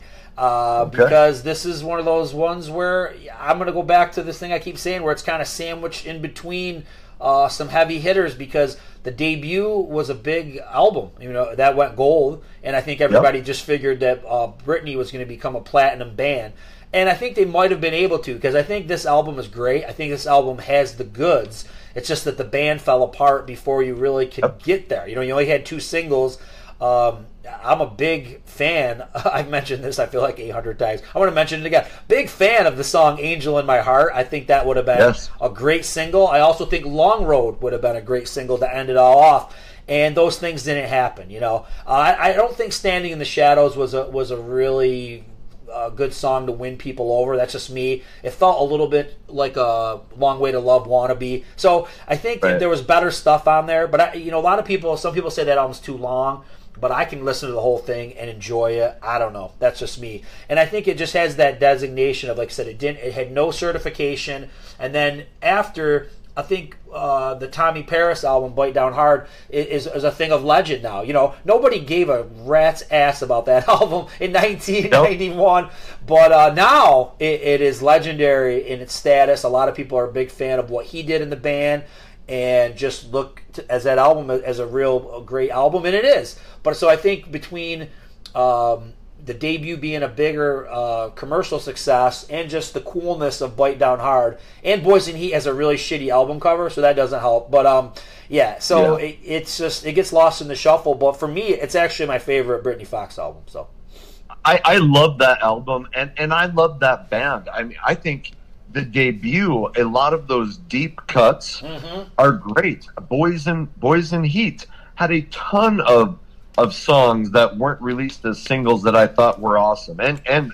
I think Dream On was released as a single, but I, I love that song. But Stevie, Angel in My Heart. Yeah. I mean, that album is full of great songs and and you know, so uh, Stevie Rachelle, you know, t- talks in his Metal Sludge Diaries about how they were getting ready to go on tour with Britny Fox for the for the Boys in Heat, in Heat album, and and how uh, Dean Davidson and I think Michael Kelly Smith got into a fight. Yep, and, and the band broke up and that that fucked the tour. And it, it really screwed over Tuff you know and because their their debut album what comes around goes around which i think is a very good album and they were you know that was going to be the tour that you know they were going to get on and with a semi decent big band and it you know it screwed Britny Fox and it screwed Tuff and Yep. and it's important because that's a great album. all right, we're getting down to the wire, man. Number three. So the next band I'm going to talk to talk about went uh, huge in 1989 with an album called uh, Once Bitten, Twice Shy. Ooh, And yeah. that, that's Great White. They went to number nine, sold two million two million copies. The album prior to that also went platinum. The album Once Bitten. But in 1984, they put out a, a self-titled album.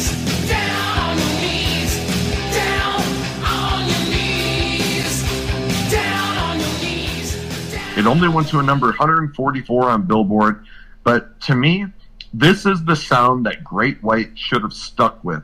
It was straight ahead rock.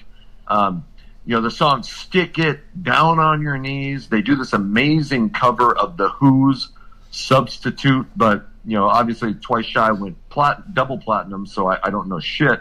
But uh, I, I'm not I'm not big. If you've listened to my videos on YouTube, you know I'm not big when these hard rock bands try to go bluesy.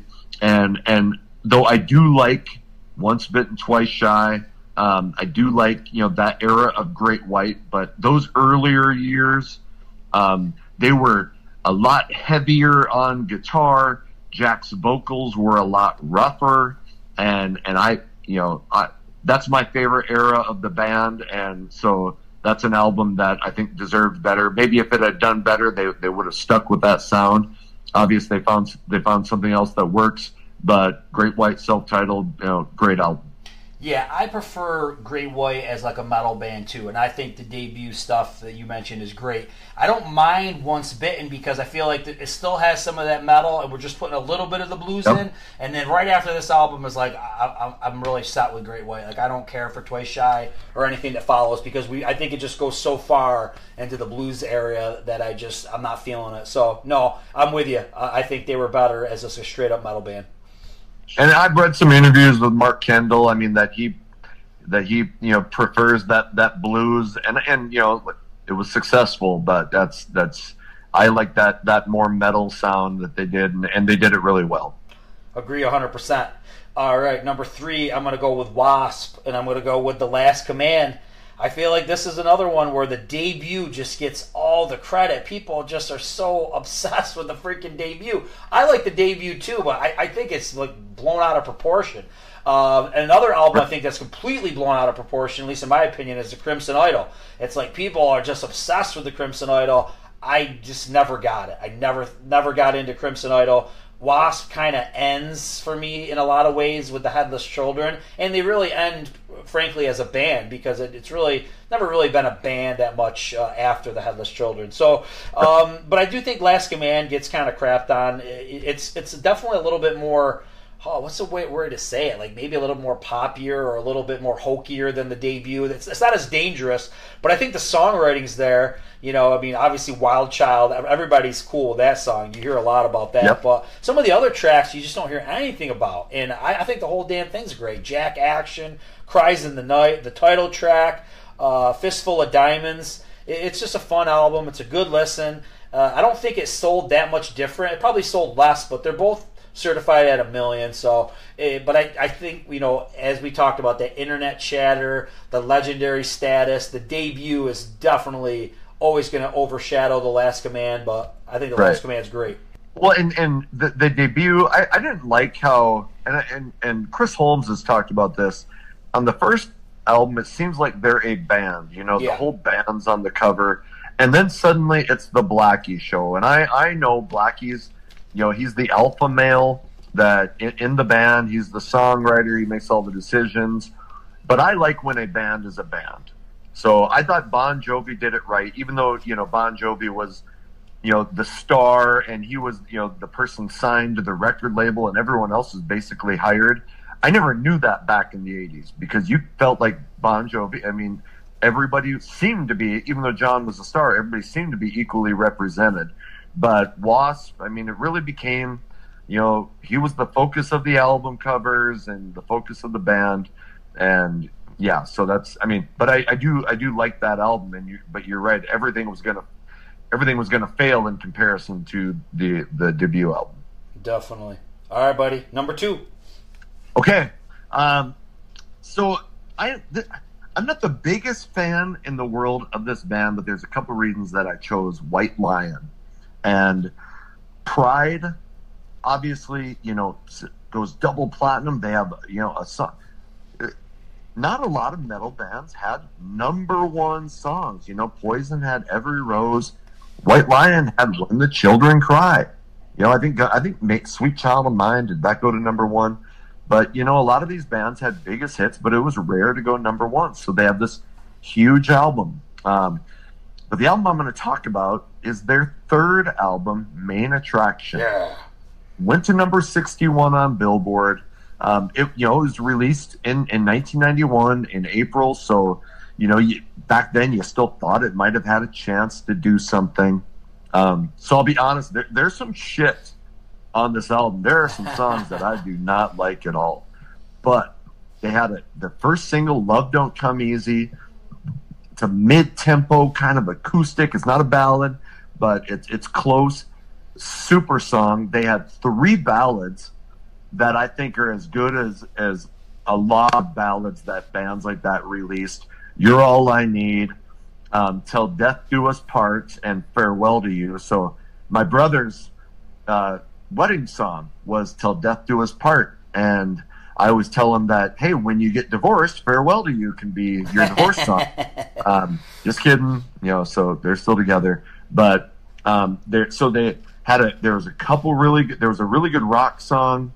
Um, uh, what the hell was that called? Uh, Out with the Boys. They had some great, great ballads. A really cool mid tempo with "Love Don't Come Easy." But that album died. You know, it made it to number sixty-one on Billboard.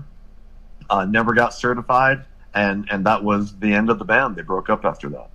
Yeah, I love Main Attraction. I think it's their best album for me. And I, I really a couple tracks that you didn't mention that I actually really like. I, I dig some of those like epic long tracks like War Song and Lights and Thunder. Like I, I can like I feel like that was them kind of stepping out and, and experimenting a little bit. So I Yep. thought that was pretty cool. But then they still came back, like you said, and did Love Don't Come Easy. That felt like regular White Lion. And then um, from like their they they redid uh, Broken Heart. Uh, from their very Yep. first album, Fight to Survive, which I love. So yeah, Yeah. there's so many cool moments on that, and the sound quality. You know, let's talk about that. You, know, you get to the, the early '90s, and the sound quality of the material is just so good at that point. It was peaking. So that's a great sounding album. Yeah, and Mike. I mean, Mike Tramp. It, you can't do, has such a phenomenal voice, and and Vito Bratta. I mean, I'm I'm not a musician, but even I know that Vito Bratta is a phenomenal guitar player. Yep. Uh, so yeah, that's a band that that you know I I wish could have done better and could have given us a couple more albums, but you know it wasn't meant to be. All right, my number two is going to be Europe. Me till I hit that floor. Rock me till out of this world. Um, obviously, to follow the final countdown probably is, is going to be a tough feat. You know what I mean? We had some Right. big, big singles, the title track, "Rock the Night," and "Carrie" and "Cherokee" and all that good stuff. Um, but I think for me, I, I like this album overall a lot better than the final countdown because I think song for song. It, it, it's just it stacks up better. Uh, kind of like with the Scorpions, I just don't think we have that epic song that we need. You know, like we had with the final countdown. But uh, Right. Superstitious is cool. Ready or not, Sign of the Times, Open Your Heart, uh, Let the Good Times Rock. I mean, I, I could just probably just rattle off every song. I think Joey's voice is really peaking here too, especially when you listen to that last song, Tomorrow. It's just him and piano, and his voice is just man. I don't know, a lot of emotion, a lot of a lot of range, a lot of stuff happening. And I'm a big Kee Marcello fan. I hate to say this because I probably would want to talk to John Norum at some point, but I, I like Kee Marcello better than John Right. Norum. I dig that melodic shit that he does uh, on uh, Prisoners in Paradise and on this album. So I think just to to follow, you know, hey, once again, I got to do it. It's, it's it's a theme, three to one, man. Uh, Final Countdown was three million. This was a one million. So you know, still successful, but not that mega hit like they had before.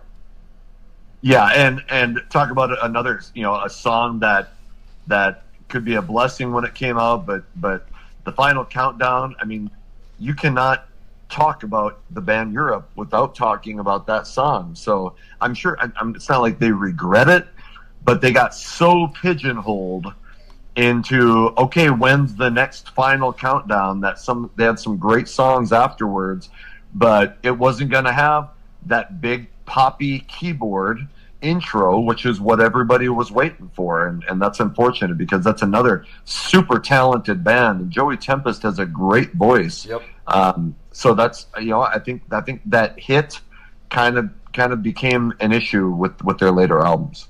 All right, the last one. What you got? Okay. I'm a huge Kiss fan. I think most people know that. I have so much Kiss memorabilia in my house. I mean, Gene Simmons really fucking owes me some royalties. so, um, but I'm going to talk about Revenge.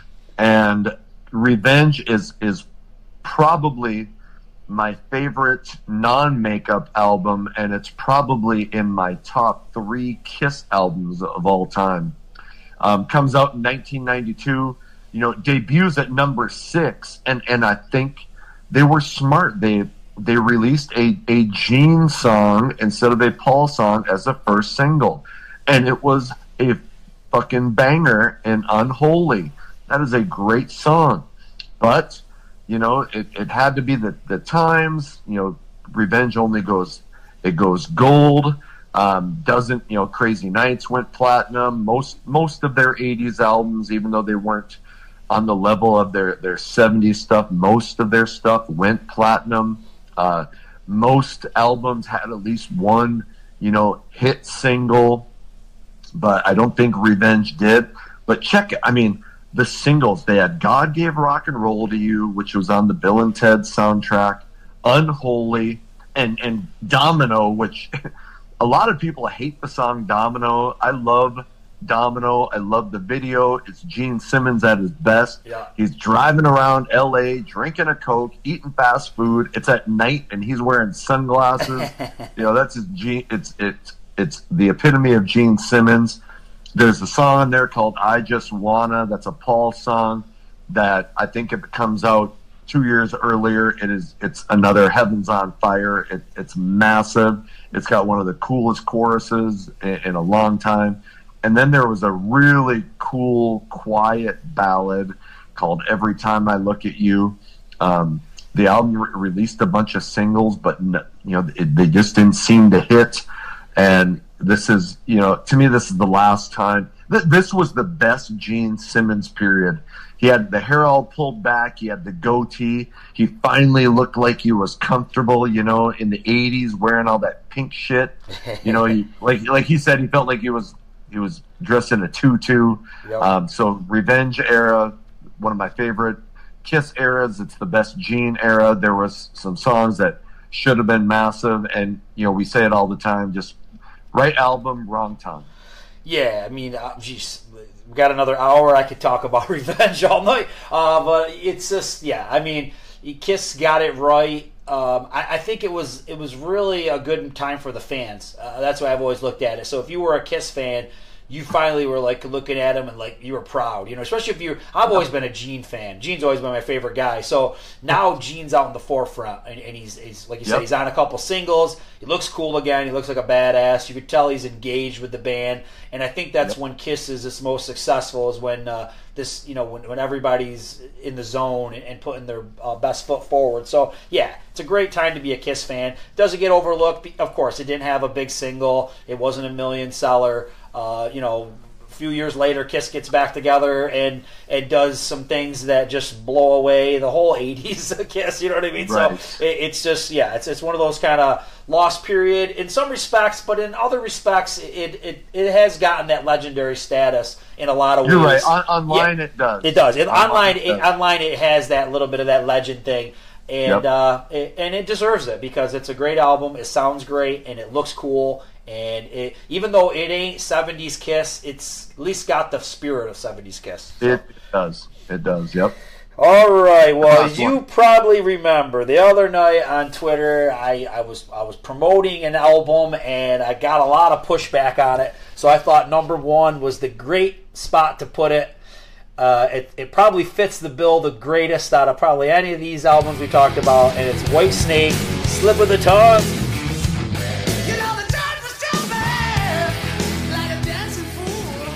And this album, man, I posted this, and, and this was I was getting shit all over. There, people were shitting on me. They're shitting on this album, and um, I don't get it.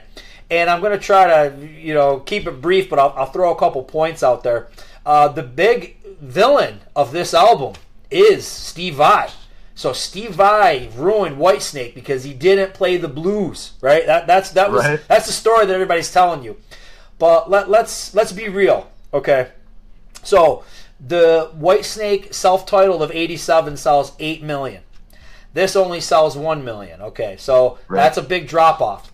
But let's ask ourselves the, the most important question is who wrote these songs? Um, there is not a single songwriting credit owed to Steve Vai. Um, Right. This is all David Coverdale and Adrian Vandenberg.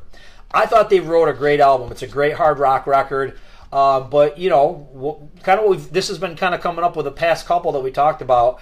The they don't have the big. There's no here here I go again. I think that's the that's the the bottom Right. line. There is no here I go again, and um, I think they tried with a couple of these tracks. You know, now you're gone. It's kind of that mid tempo, almost a ballad, Yep. and then you got deeper, uh, the deeper the love. And I don't know, maybe because I'm so burnt out with the 1987 album because it was just so overplayed. I mean, it's a great Sure. album. I, I probably, if you put a gun to my head, I probably would say the 87 one is better than Slip with the Right. Tongue. But I, I don't know, something about that year, that album, that sound. Um, I, I'm a big fan of it, and I, and I will always say that it is. A lot of people I talk to really dig this and um, the '87 album. They don't give a shit about anything that came out before it or after it. You know what I mean? Right. So um, yeah. So like I said, don't you can't blame Vai. He didn't write the songs.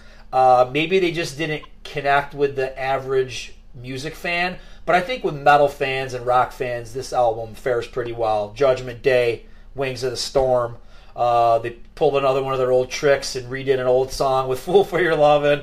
Uh, some really Right. interesting stuff, and, and I think I think at the end of the day, I think I'm just kind of a weirdo. Like I kind of just dig Steve Vai. I kind of like that he adds that weird element to Whitesnake. Maybe Whitesnake didn't need that, but I, I think that that he brings that, and I enjoy it. Kind of like the same thing with Saigon Kick. Like I said, I I like something that's a little bit off the wall, a little Yep. bit different, and I think he brought that to the Whitesnake thing.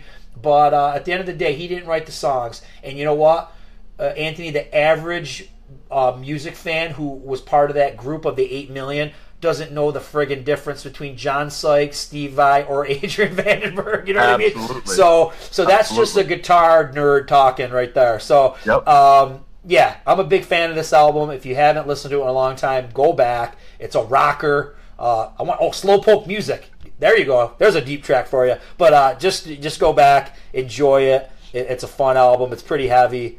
Uh, yeah, that's all I got. when I when I think of Whitesnake, I, I think of the big singles. I like their straight ahead rock when they do like slide it in and slow and easy. Those are a couple songs.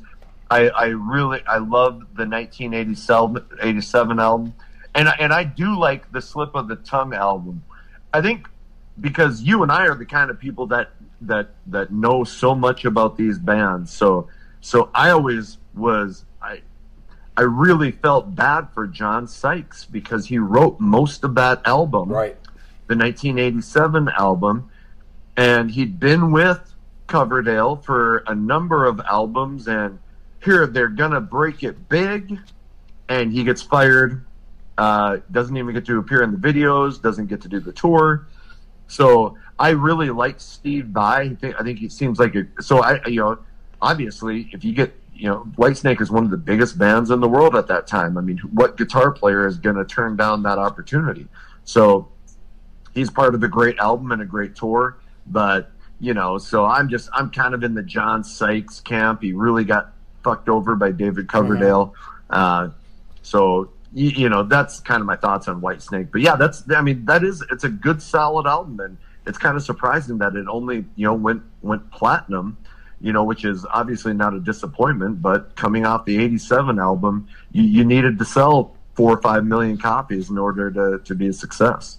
And you know the thing is, is how many bands really had that huge album, and they had another huge one right after. I mean, it, there ain't Oh, right. many. There ain't many. So I think you people got to realize, you know, these bands got to realize that, like, you know, that was like lightning don't strike twice always. You know what I mean? That was that was their big moment, and they can still be successful, but you're, you're not going to have that moment again. That was that was the right time, the right music, the right everything, and to have that, you think two years later, three years later, whatever, that's going to happen again. It just ain't happening. I mean, how, how many bands went multi-platinum more than twice? I mean, you, you know, they're, they're, Poison did, but a lot of bands, you know, sold a, you know, Warrant had two double platinum albums, uh, you, you know, but most bands weren't going to sell three albums that went double platinum. Your major, huge ones, your Def Leppard, your Motley Crue, but there was a lot of bands that struggled to do that. So, you know, to to have a couple million sellers is, uh, you know, I mean, that's that's a career for most people. Definitely. Well, brother, this was a fun conversation. I'm sure we'll do it again, man. I appreciate you coming on. Oh, hey, you, you know what? It, it was awesome, and uh, you know, again, I appreciate you know you the sharing my stuff on Twitter, and definitely let's do this again. Maybe we can do one on my channel sometime. Definitely. And uh, you know, keep rocking, brother. All right, man. Have a good night. Well, that was great chatting with Anthony. Hope you enjoyed it. Rock on!